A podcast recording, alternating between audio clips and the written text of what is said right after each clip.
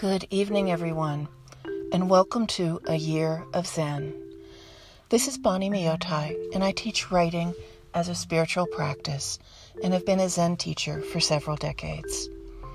In this podcast, I introduce a variety of writing and or contemplation exercises. It's a way to slow down, calm your heart mind, and give yourself over to thoughtful expression for five to ten minutes. Today, I'm back in the Piney Grove Cemetery, not far from my home in Swannanoa, North Carolina. I attempted to record this so that you could hear the leaves moving through the trees,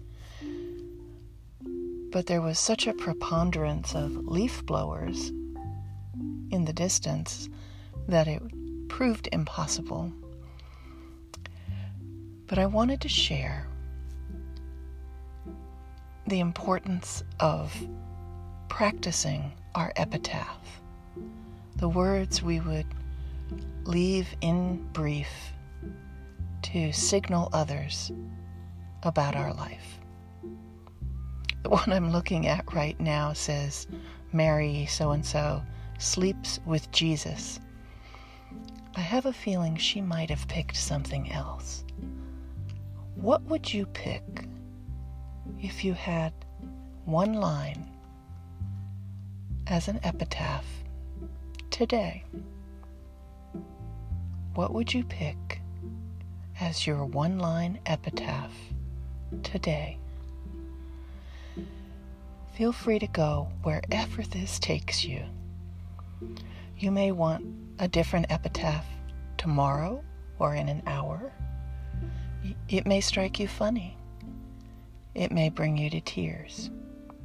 You don't have to feel any particular way with these exercises. They're about engaging, practicing, taking up the matter at hand. So go. Take a few minutes. Open up. Don't know too much. Don't think about it too hard. Just write.